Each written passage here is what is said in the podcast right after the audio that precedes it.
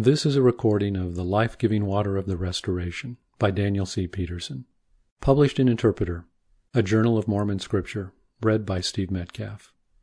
Abstract Where there is water, there is life, not only literally, as in the Nile River in Egypt and in the cities of Mesopotamia, but also symbolically, as we read in the words of the prophet Ezekiel, who in vision saw a magnificent spring of fresh water flowing east from the temple, healing even the waters of the Dead Sea.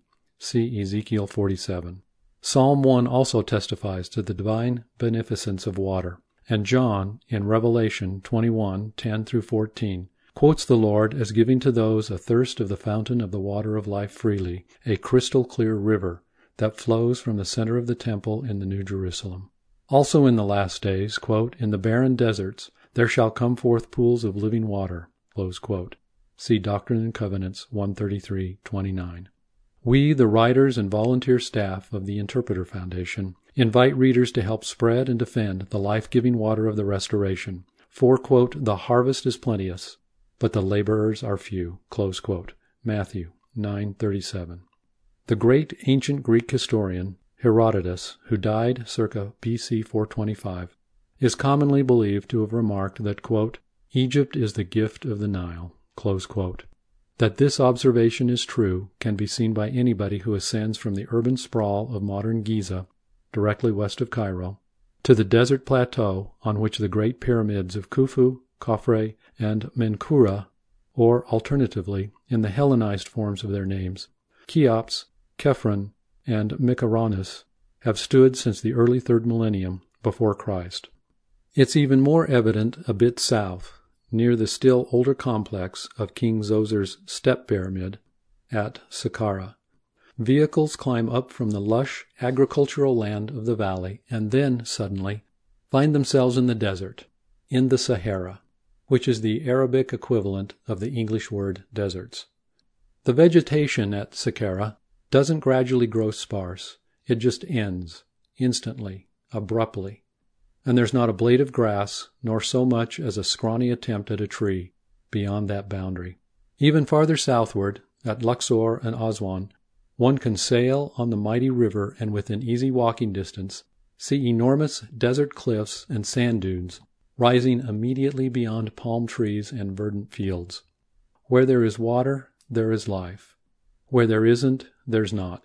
That's why the great civilizations of Egypt and Mesopotamia grew up alongside rivers, as did the cultures of the Indus River Valley and the Yangtze River Valley. It's scarcely surprising in that light that the ancient Egyptians regarded the river Nile as divine.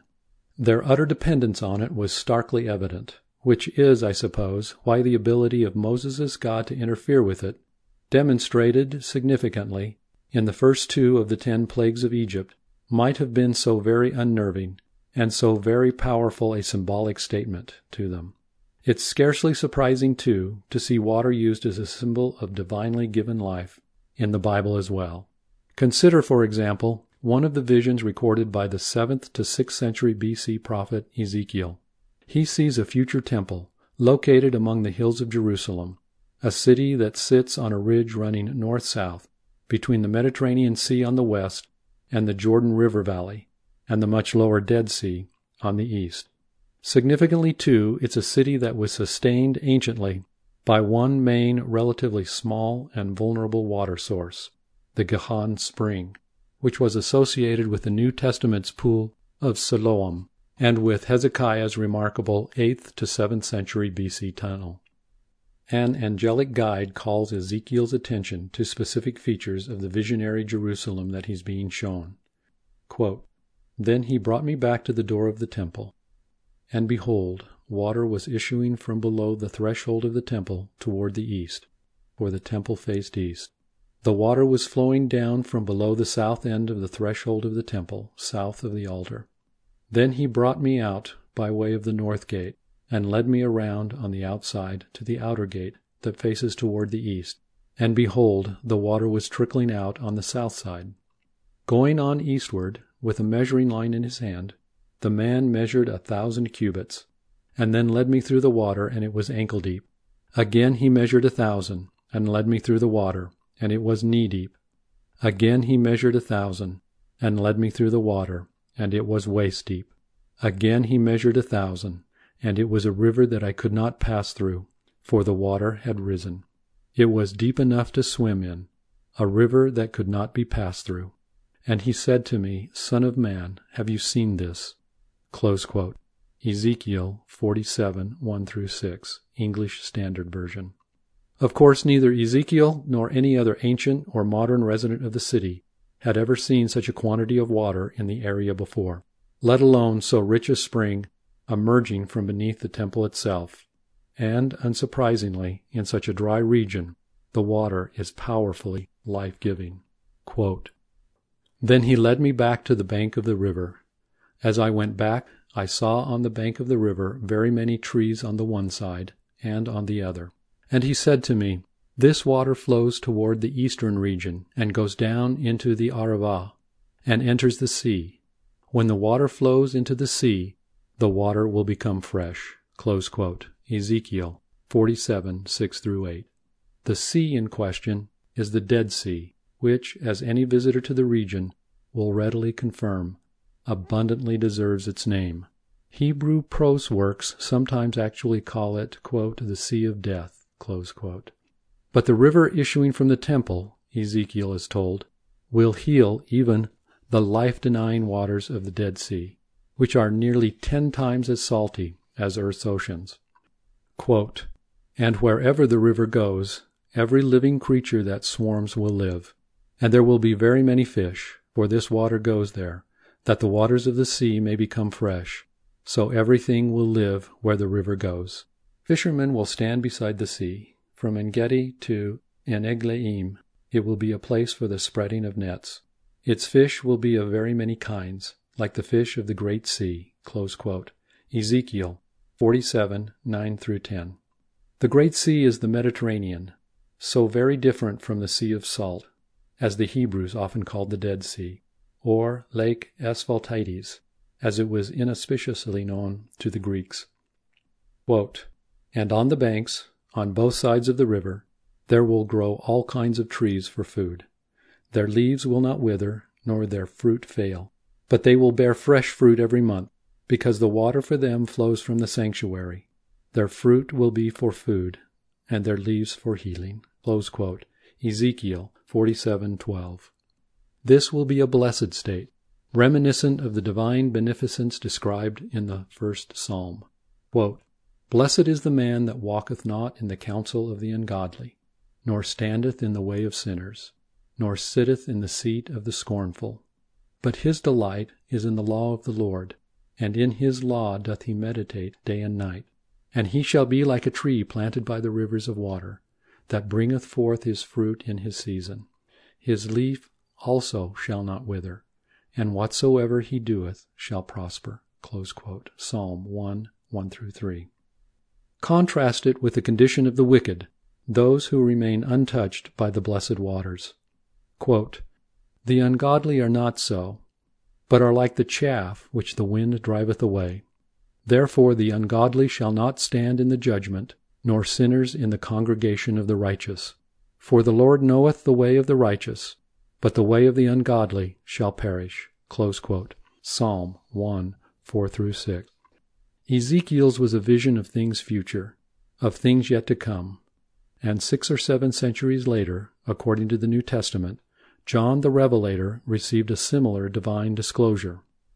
Quote, and I, John, saw the holy city, New Jerusalem, coming down from God out of heaven, prepared as a bride adorned for her husband.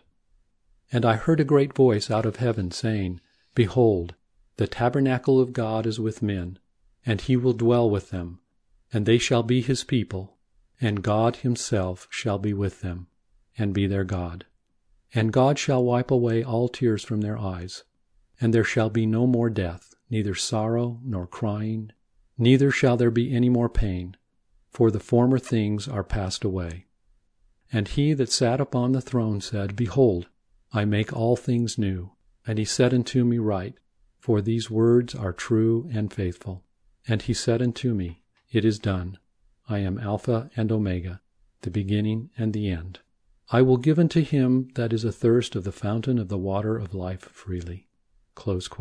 Revelation 21, 2 6.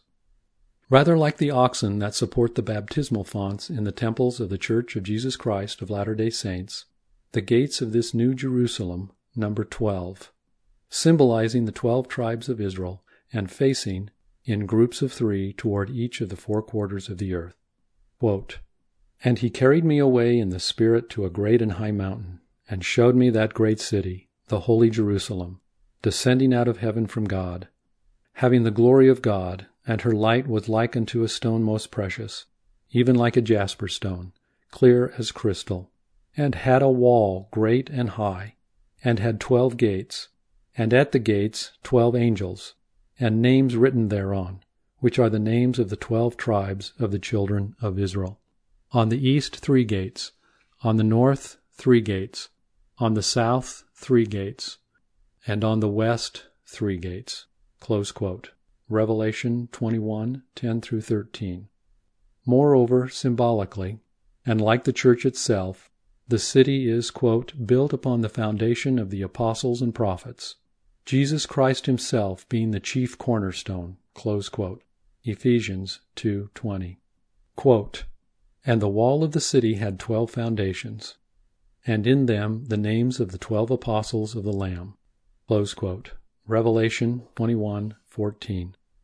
Also reminiscent of the temple is the fact that only the righteous are permitted to enter into the city. The unrighteous are denied admission to it. Quote, Blessed are they that do his commandments, that they may have right to the tree of life, and may enter in through the gates into the city. For without are dogs and sorcerers and whoremongers and murderers and idolaters, and whosoever loveth and maketh a lie. Revelation 22, 14 through 15.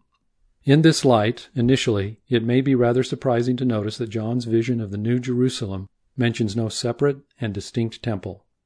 But this is so, plainly, for the simple and sufficient reason that the city itself, as the residence of the Father and the Son, seems to be a kind of temple. Quote, and I saw no temple therein, for the Lord God Almighty and the Lamb are the temple of it. And the city had no need of the sun, neither of the moon, to shine in it, for the glory of God did lighten it, and the Lamb is the light thereof. And the nations of them which are saved shall walk in the light of it, and the kings of the earth do bring their glory and honor into it.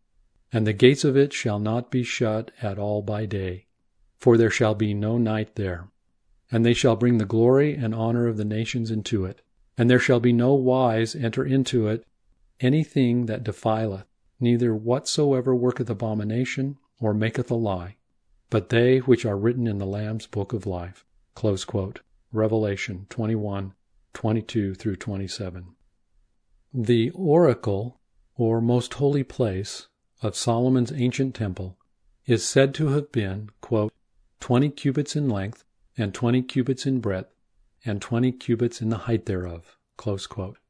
In other words, perfectly cubical, and to have been, overlaid with pure gold. 1 Kings 6:20. Similarly, Ezekiel's angelic guide had previously shown him, the most holy place, and had, measured the length thereof, twenty cubit, and the breadth, twenty cubit. Ezekiel 41 4. Accordingly, maintaining its temple like status, John's New Jerusalem is also itself a perfect cube. And the city lieth foursquare, and the length is as large as the breadth. And he measured the city with the reed, twelve thousand furlongs. The length and the breadth and the height of it are equal. Revelation 21:16. And just as with Ezekiel's visionary temple, a life-giving river flows from the center of John's city temple, from beneath the throne of the Father and the Son. Quote, and he showed me a pure river of water of life, clear as crystal, proceeding out of the throne of God and of the Lamb. In the midst of the street of it, and on either side of the river, was there the tree of life, which bare twelve manner of fruits, and yielded her fruit every month, and the leaves of the tree were for the healing of the nations. and there shall be no more curse, but the throne of God and of the Lamb shall be in it, and his servants shall serve him. And they shall see his face, and his name shall be in their foreheads. And there shall be no night there, and they need no candle, neither light of the sun. For the Lord God giveth them light, and they shall reign for ever and ever. Revelation 22, 1 through 5. Now, precisely how literally all of this is to be taken, I do not know. Will the Dead Sea really be healed by water flowing from Jerusalem's Temple Mount? It's difficult to see how this could be done. But of course, the God who created the universe, parted the waters for the exodus of the children of Israel, and raised Jesus from the dead, is capable of a very great deal more than we can predict. And modern revelation is consistent with the prophecies of Ezekiel and John when it predicts, for instance, that in the last days, quote, in the barren deserts there shall come forth pools of living water, and the parched ground shall no longer be a thirsty land. Doctrine and Covenants 133:29. Whether these accounts are meant to be taken as fully literal or not, however, their symbolic significance is clear and readily apparent. Life giving water comes from the temple, and it's surely very significant that it actually comes from below the temple, and that in the temples of the Latter day Saints the life giving water of the baptismal font is located in the lowest room. For as the prophet Joseph Smith taught in a 6 September 1842 epistle to the Latter day Saints, quote, The baptismal font was instituted as a similitude of the grave, and was commanded to be in a place underneath where the living are wont to assemble, to show forth the living and the dead, and that all things may have their likeness, and that they may accord one with another, that which is earthly conforming to that which is heavenly. Doctrine and Covenants 128, 13. Moreover, the temple can be seen as standing in for, representing, the gospel as a whole. The good news of Jesus Christ is life giving. Most of all, though, life comes from God, from the Father and the Son and the Holy Ghost. For in him we live and move and have our being. Acts 17:28. Quote, in the beginning was the Word, and the Word was with God, and the Word was God. The same was in the beginning with God. All things were made by him, and without him was not anything made that was made. In him was life, and the life was the light of men. And the light shineth in darkness, and the darkness comprehended it not. John 1 1 through 5. It is this conviction that motivates the work of the Interpreter Foundation. In the sixth chapter of the Gospel of John, an evidently substantial number of the very first Christian converts are offended by something that Jesus has just said. From that time, the evangelist reports, quote, Many of his disciples went back and walked no more with him. Then said Jesus unto the twelve, Will ye also go away? Then Simon Peter answered him, Lord, to whom shall we go? Thou hast the words of eternal life. And we believe and are sure that thou art that Christ, the Son of the living God. John 6, 66 through 69. To us, the restored gospel of Christ represents the very best of all good news, the most important message in the world, the greatest hope for this life and the next. And because we believe that, we seek to extend and deepen knowledge of the restoration in ourselves and in others as well as to encourage others to adopt and encourage our belief. Quote, Brethren and sisters, shall we not go on in so great a cause? Go forward and not backward. Courage, brethren and sisters, and on, on to the victory. Let your hearts rejoice and be exceedingly glad. Close quote, Doctrine and Covenants 128.22.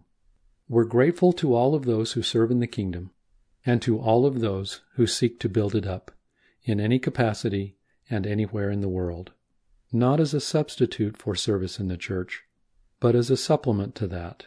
We invite any and all who would like to participate in the efforts of the Interpreter Foundation to share in its mission of commending and defending the claims of the Restoration, to join us. In this, as in so many worthy fields of labor, quote, the harvest truly is plenteous, but the laborers are few. Matthew 937. This has been a recording of The Life Giving Water of the Restoration by Daniel C. Peterson, originally published in Interpreter, a Journal of Mormon Scripture, Volume 25, 2017, read by Steve Metcalf. This audio recording is copyrighted under a Creative Commons license and may be freely distributed if it remains unchanged. The journal and its website are credited and is for non-commercial use. A printed version of this and many other articles and resources on Mormon Scripture can be found at mormoninterpreter.com.